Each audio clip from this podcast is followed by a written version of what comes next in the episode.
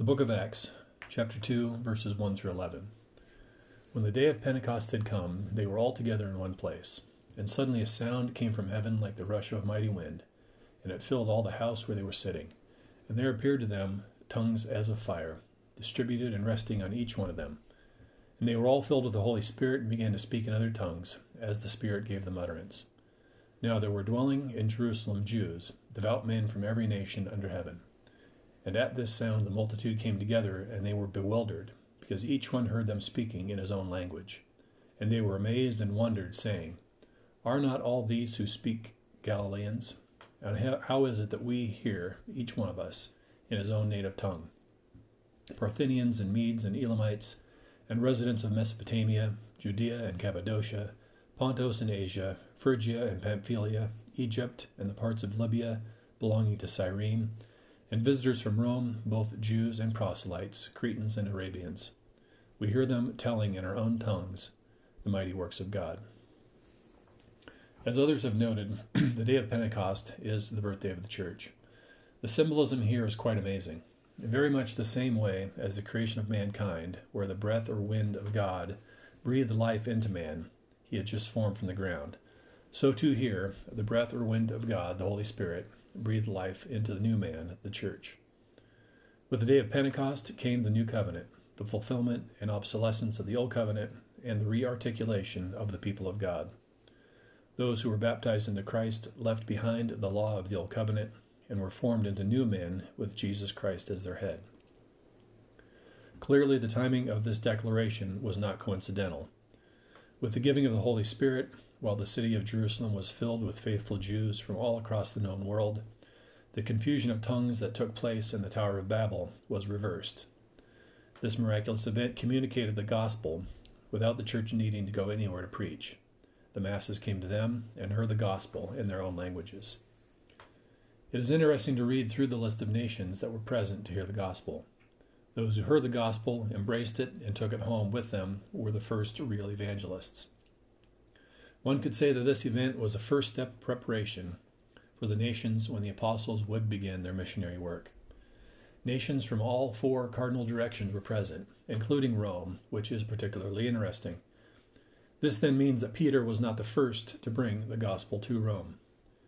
It needs to be noted as well that the Holy Spirit filled the place where they had gathered, thus showing unity, and the Holy Spirit rested on each one of them, filling each of them as well. In this, we see that the work of the Holy Spirit is not about individuals, but about individuals within the unity of the church. Being in a relationship with God has always been about being part of His people. This imagery fits well with the warning about private interpretation and the authority of the apostolic faith. Being a follower of Jesus Christ has never been about the experience one has, the ideas one has, or the feelings one has about the faith. One can never say, well, this is what this Bible passage means to me, or this is how I feel about any particular belief or practice. The Church has carefully articulated the boundaries of the apostolic faith. To be in disagreement with what the Church has always believed and practiced is to be outside of the historic Christian faith, regardless of how passionate one may feel about it. There's a great difference between objective and subjective. It honestly doesn't matter how one feels about anything within the historic faith. What matters is believing and practicing that which Jesus taught the disciples and what the apostles taught and handed down to the first generation church.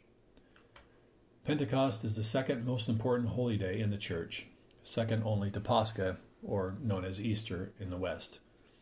It is in Pentecost that God poured out the Holy Spirit upon his people, and the church officially began. The preaching of the gospel and the remarkable growth and expansion of the church began here as well. In many denominations or sectarian groups, the incredible importance of Pentecost is often overlooked. Literally everything changed with the death, resurrection, and ascension of Jesus Christ, to be closely followed by the formation of the church and the outpouring of the Holy Spirit. Reality literally changed. Like descending into a valley and reaching the lowest point, Pascha and Pentecost are the beginning of the ascent out of that valley. It was in the darkest moment of human history that the incarnation took place and death was defeated.